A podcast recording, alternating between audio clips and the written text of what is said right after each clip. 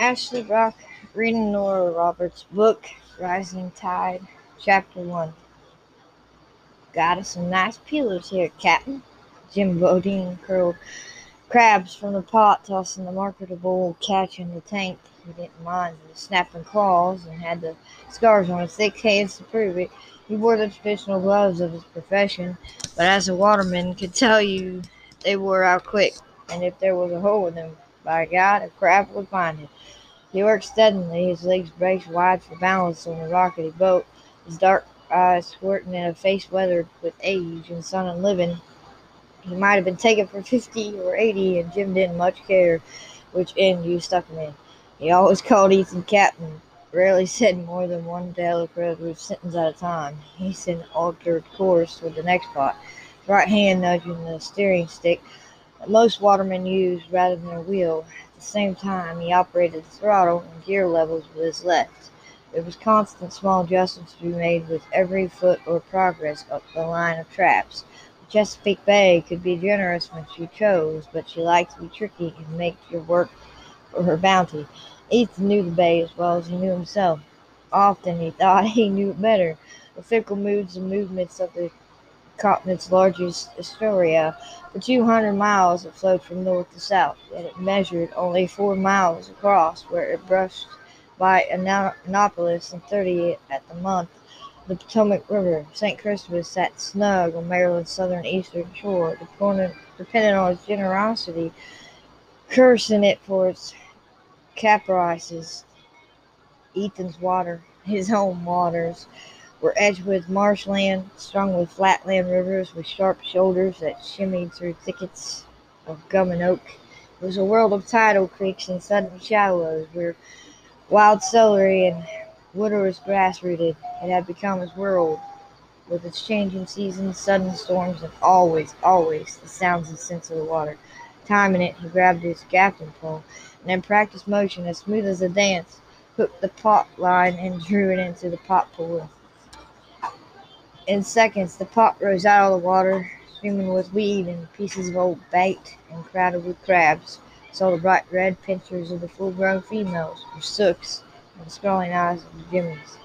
Right smarter crabs, was all Jim had to say as he went to work, heaving the pot aboard as it weighed ounces rather than pounds. The water was rough today, and Ethan could smell a storm coming in. He worked the controls with his knees when he needed his hands for other tasks, and eyed the clouds beginning to boil together in the far western sky. Time enough, he judged, to move down the line of traps in the gut of the bay see how many crabs had crawled into the pots. He knew Jim was hurting some for cash, and he needed all he could come by himself to keep afloat the fledgling boat building business he and his brothers had started. Time enough, he thought again, as Jim rebaited a pot with thawing fish parts and tossed it overboard in leapfrog fashion. Ethan gapped the next buoy. Ethan slipped Chesapeake Bay Retriever Simon, stood front paws on the gull wing, tongue lolling like his master. He was rarely happier than when out on the water. They worked in tandem and in near silence, communicating with grunts, shrugs, and the occasional oath. The work was a comfort, since the crabs were plentiful. They were years when they weren't, years when it seemed the winter had killed them off, or the waters had would never warm up enough to tempt them to swim. In those years, the watermen suffered unless they had another source of income. Ethan intended to have one, building boats. First boat by Quinn was nearly finished, and a little beauty it was. Ethan thought Cameron had second client on the line, some rich guy from Cam's racing days, so they would start another before long. Ethan never doubted that his brother would reel the money in.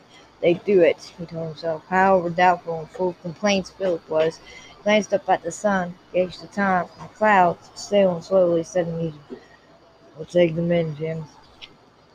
It had been eight hours on the water, a short day, but Jim didn't complain. He knew it wasn't so much the oncoming storm that had Ethan plotting the boat back up the gut. Boy, boy home from school by now, he said. Yeah, and Though Seth was self-sufficient enough to stay home alone for a time in the afternoon, Ethan didn't like to tempt fate. A boy of ten, and with Seth's temperament, was a magnet for trouble. When Cam returned from Europe in a couple of weeks, they would juggle Seth between them. But for now, the boy was Ethan's responsibility. The water in the bay kicked, turning gut metal gray now to mirror the sky. But neither man nor dog worried about the rocky ride, at, ride as the boat crept up the steep fronts of the waves and slid back down into the troughs. Simon stood at the bow now, head lifted, his ears blown back in the wind, grinning his doggy grin. Ethan had bit the work boat himself, and he knew she would do. As confident as the dog, Jim moved to the protection of the awning and cup in his hands and lit a cigarette. The waterfront of St. Chris was alive with tourists. The early days of June lured them out of the city, tempted them to drive from the suburbs of D.C. and Baltimore. He imagined they thought of the little town of St. Christopher as quaint when it with its narrow streets and clapboard houses and tiny shops. They liked to watch the crab pickers' fingers fly and eat the flaky crab cakes. To tell their friends they had a bowl of she crab soup. They stay in the bed and breakfasts. St. Christopher's was the proud home of no less than four, and they'd spend their money in the restaurants and gift shops. Ethan didn't mind them. During the times when the bay was stingy, tourists kept the town alive, and he thought there would come a time when some of those tourists might decide they that having a hand-built wooden sailboat was their heart's desire. The wind picked up as Ethan moored at the dock. Jim jumped nimbly out to secure the lines, his short legs and squat body giving him the look of a leaping frog wearing white rubber boots and a grease-smeared gimme cap. At Ethan's careless hand signal, Simon plopped his butt down and stayed in the boat while the men worked to unload the day's catch, and the wind made the boat's sun-faded green awning dance. Ethan watched Pete Monroe walk through them his iron gray hair crushed under a battered bald billed hat, his stocked body outfitted in baggy khakis and a red trigger shirt. Good catch today, Ethan. Ethan smiled. He liked Mr. Monroe well enough, the man had a bone deep, stingy streak. He ran Monroe's crab house with a tightly closed fist, but it, but as far as Ethan could tell, every man's son who ran a picketing plant complained about profits. Ethan pushed his own cap back, scratched the nape of his neck from sweat and damp. Here, was good enough. You're in early today. Storm's coming. Monroe nodded. Already his crab pickers, who had been working under the shade of stripped awnings, were preparing to move inside. Rain would draw the tourists inside as well. He knew to drink coffee and eat ice cream Sundays. Since he was half owner of the Bayside Eats, he didn't mind. Looks like you got about seventy bushels there. Ethan let his smile wide. Some might have said that there was a hint of pirate in the look. Ethan wouldn't have been insulted, but he'd have been surprised. Closer to 90, I'd say. He knew the market price to the penny, but understood there would also negotiate. Took out his negotiating cigar, lit it, got to work. The first fat drops of rain began to fall as he motored, motored toward home.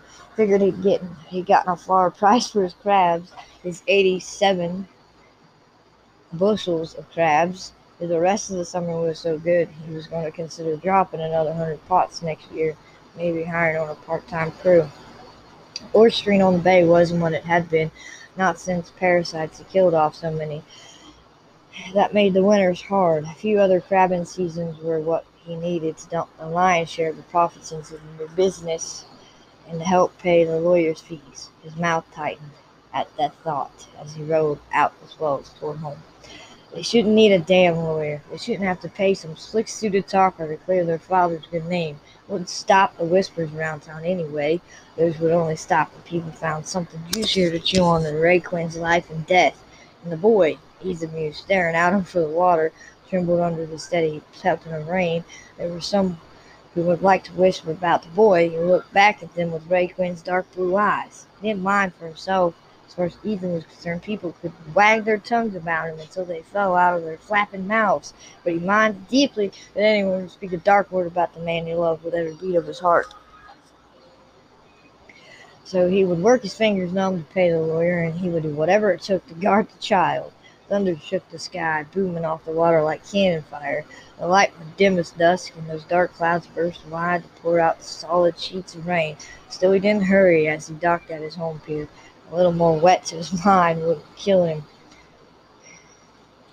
As if in agreement with the sentiment, Simon leaped out to swim to shore while Ethan secured the lines, gathered up his lunch pail, and with his waterman's boots wafting wetly against the dock, headed for home. He removed the boots on the back porch. His mother had scalded his skin often enough in his youth about tracking mud with a habit to stick to the to the man. Still, he didn't think anything of letting wet dog nose in the door ahead of him till he saw the gleam of the floor and counter. Shit, was all he could think.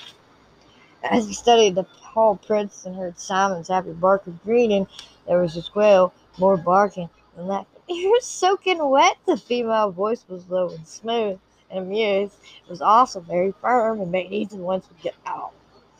Out, Simon. Out you go. Just dry off on the front porch. There was another squeal, baby giggles, and the accompanying laughter of a young boy. The gang's all here, Ethan thought, rubbing the rain from his hair. And when he heard footsteps heading in his direction, he made a beeline for the broom closet and the mop. He didn't often move fast, but he could when he had to. Oh, Ethan! Grace Monroe stood with her hands on the narrow hips, looking from him to the paw prints, or just whispering. Oh, good, it's sorry. He could see that the mop was still damp and decided it was best not to look at her directly. I wasn't thinking. He muttered from a bucket and didn't know you were coming by today. Oh, so you let wet dogs run through the house and dirty up the floors when I'm not coming by? He jerked sure. Well, it was dirty when I left this morning. Didn't figure a little wet wouldn't hurt it any. then he relaxed a little. It always seemed to take him a few minutes to relax around Grace these days. But if I'd known you were here to skin me over it, I'd have left him on the porch. he was grinning when he turned and she let out a sigh. Ah, give me the mop. I'll do it. Nope, my dog, my mess. I heard Aubrey. Absently, Grace leaned on the door jamb. She was tired, but that wasn't unusual. She had put in eight hours that day, too, and she would put in another for Shiney's Pub that night, serving drinks. Some nights when she crawled into bed, she would have sworn she heard her feet crying. Seth's minding her for me. I had to switch my days. Mrs. Linley called this morning and asked if I'd shift do, if I shift doing her house till tomorrow because her mother-in-law called her from D.C. and invited herself down to dinner. Mrs. Linley claims her mother-in-law is a woman who looks at a speck of dust like it's a sin against God and man.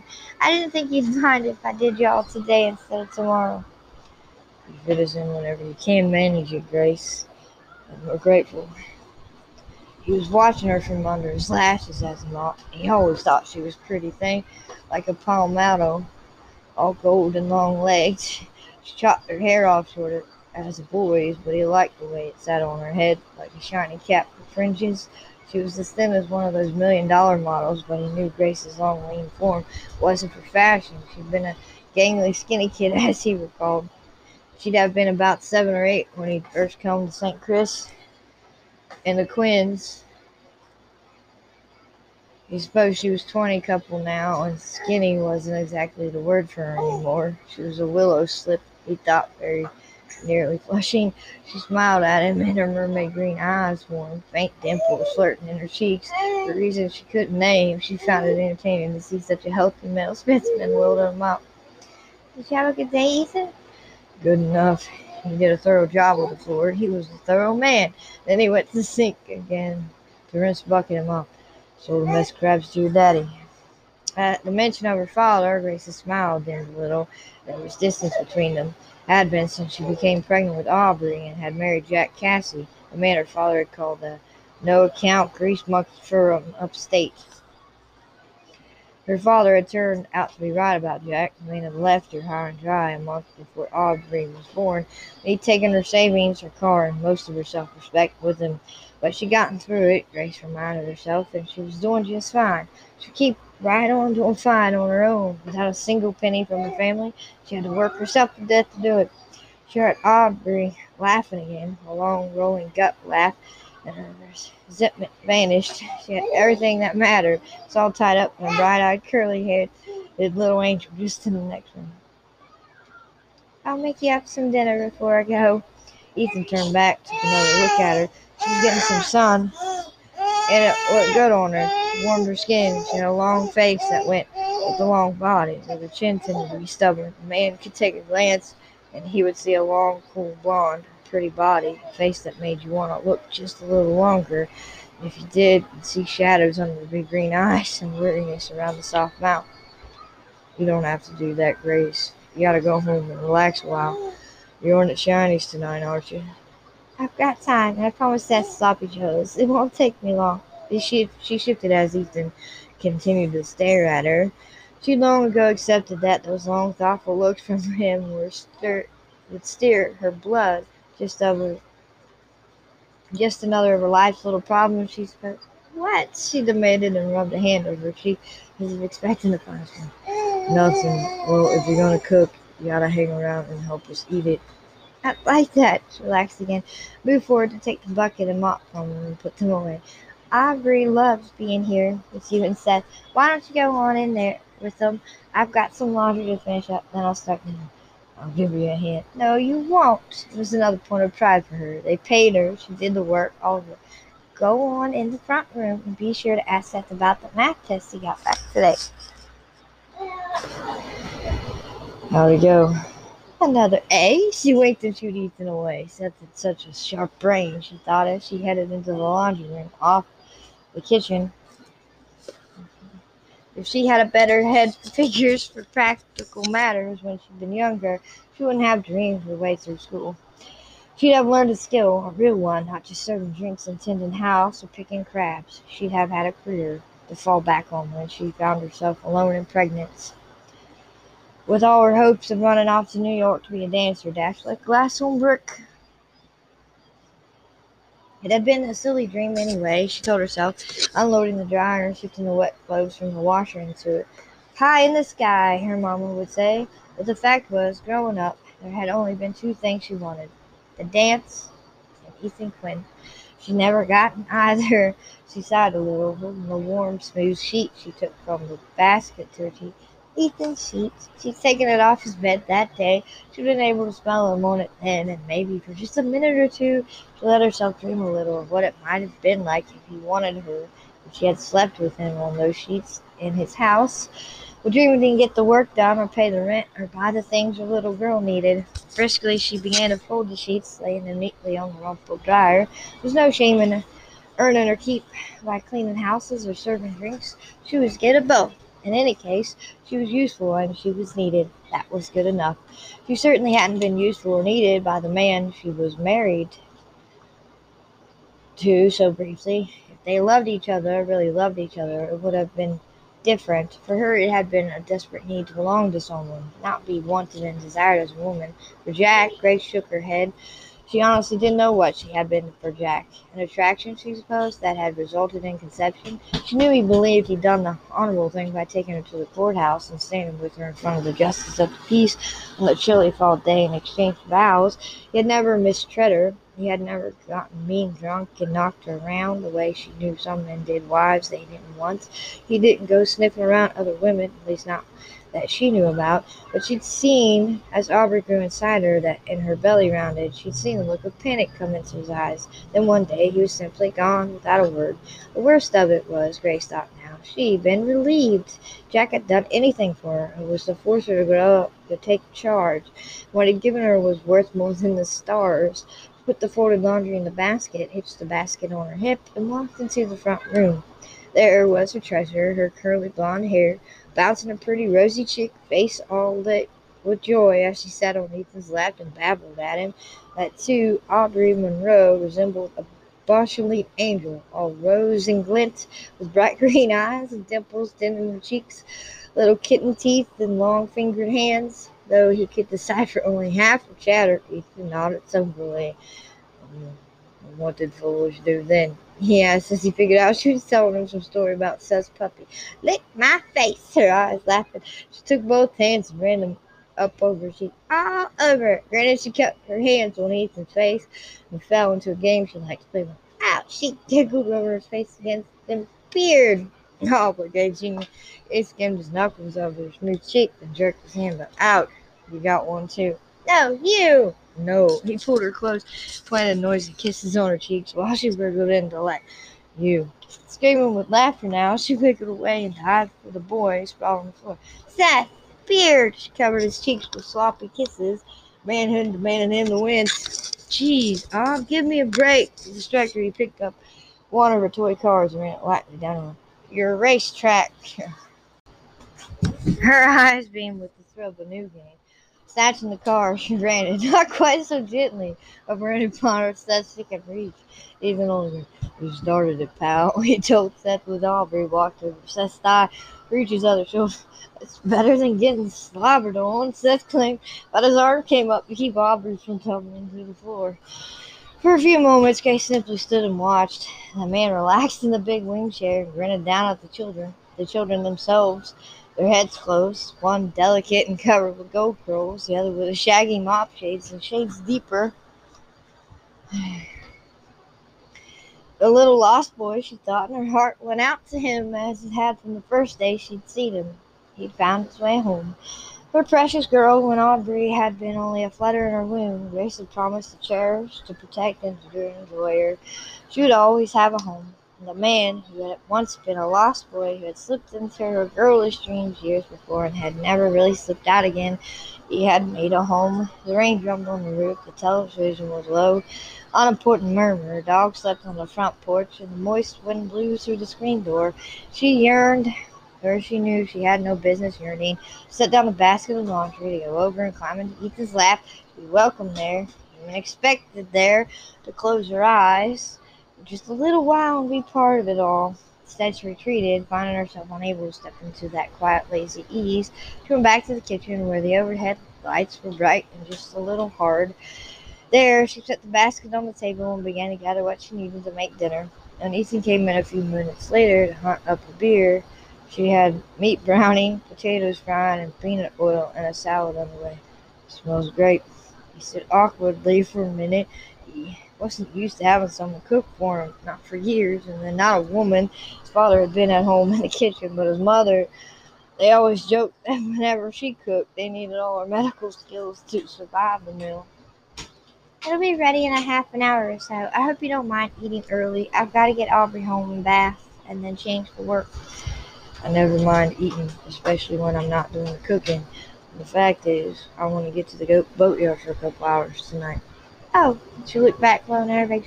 You should have told me. I'd have heard things up. This pace works for me. You took a pull from the bottle. You want a drink or something? No, I'm fine. I was going to start the salad dressing Philip made up. Looks so much prettier than the store bought.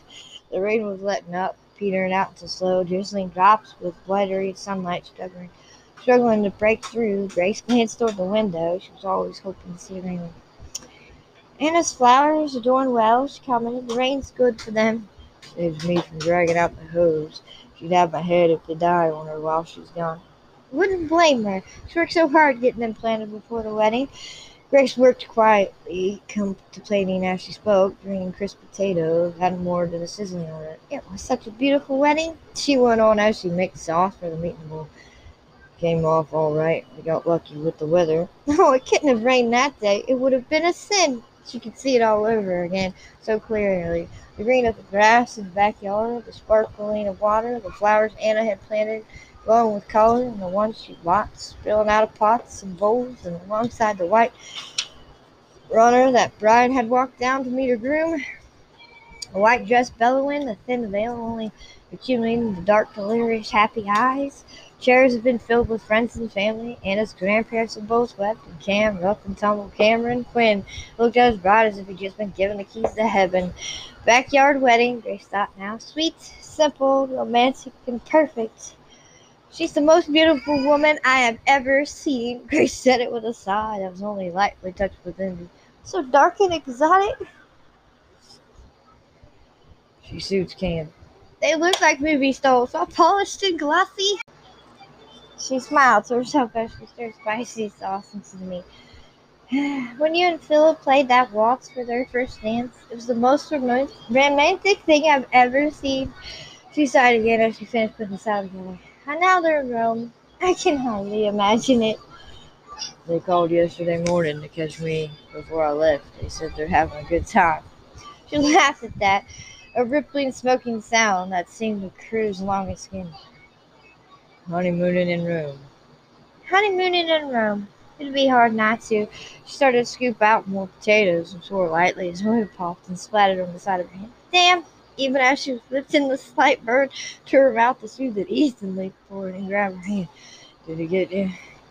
He saw the pinkering, pinkering, pinking skin and pulled her to. Run some cold water on it. It's nothing. It's just a little burn. Happens all the time.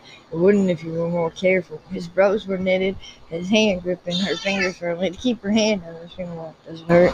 No, she couldn't feel anything, but his hand on her fingers hit her own heart thundered in her chest.